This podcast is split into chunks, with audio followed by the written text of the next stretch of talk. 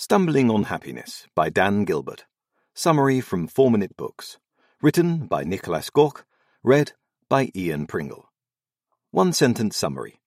Stumbling on Happiness examines the capacity of our brains to fill in gaps and stimulate experiences, shows how our lack of awareness of these powers sometimes leads us to wrong decisions, and how we can change our behavior to synthesize our own happiness.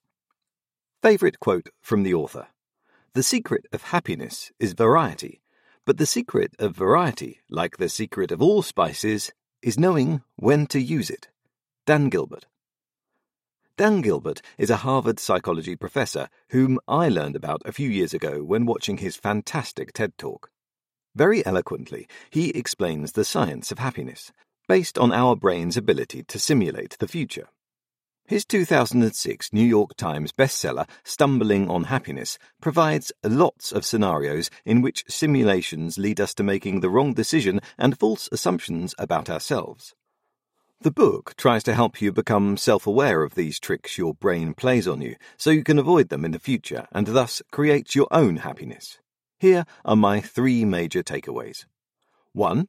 Your brain is really bad at filling in the blanks, but it keeps on trying.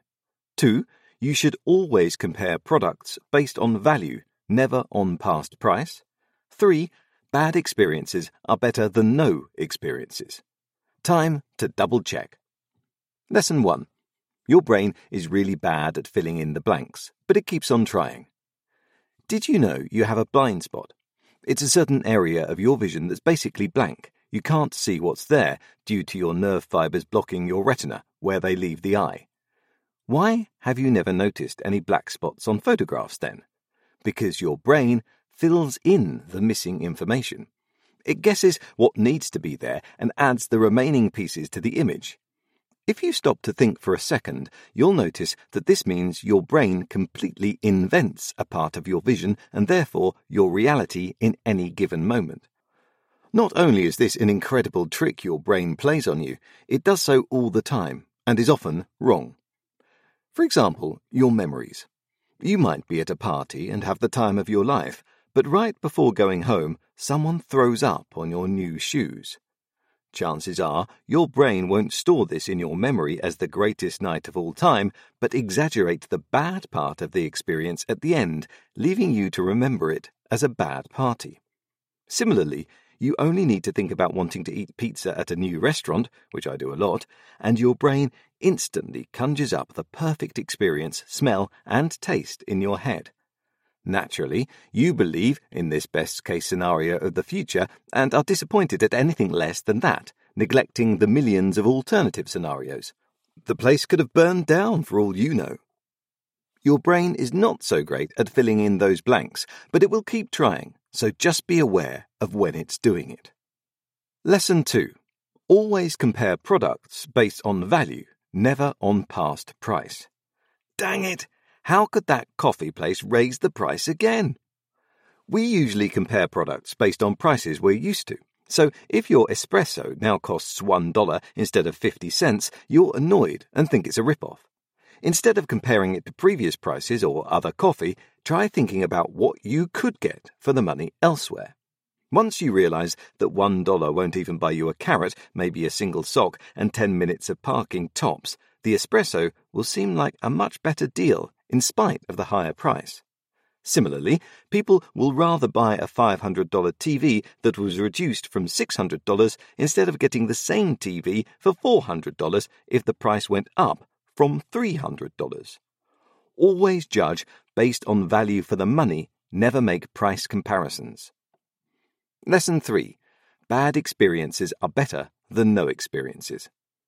Speaking of comparisons, consider this paradox. You are introduced to someone you find attractive and then given the choice between one of two options. One, marry them. In this case, the person will become a pyromaniac down the road, someone who sets fires on purpose for personal enjoyment and might light up your house. 2. Not marry them. In this case, the person will become a billionaire. Which one would you regret more? Astonishingly, Gilbert says it's the latter, because even if your spouse turns out to be a complete maniac, your brain can still learn something from the experience and see the positives in it. You'll probably walk away from this experience thinking, ha, anyone that comes now would be better. The worst is behind me. Or, now I can really assess people a lot better. But it's hard for your brain to come up with a positive view of something that never happened. Since you don't even know what it's like to be married to a billionaire, you kick yourself for not going for it in the first place and thus end up unhappier. So, whatever you do, do something. Action beats inaction every time. Note, I personally believe that action is the cure to anything. Thinking is great, but we should do it much less. Stumbling on Happiness Review. Just like yesterday's book, it's almost impossible to pull out only three good things here. It was fascinating how we make bad decisions and the wrong assumptions, not because of being overconfident or smug, but simply because of the way our brains are wired. I think the consequences have a much bigger impact on our lives than even the book suggests. Considering our brains manipulate both our past and future to such an extent is mind blowing. Then again, sometimes these qualities help us see the good in bad situations. According to this book, the only truly bad thing you should avoid at all costs is doing nothing. So instead of doing nothing, go read the summary of this book on Blinkist. Given Stumbling on Happiness already touched on the subject of choice and its impact on our happiness, I think I know what book to read next. What else can you learn from the Blinks? How your brain makes bad memories even worse? Why shopping groceries on a full stomach will lead to you underestimating how much food you need for the week? What your brain does to make your memories hard to trust? When false beliefs spread and why that can be a good thing?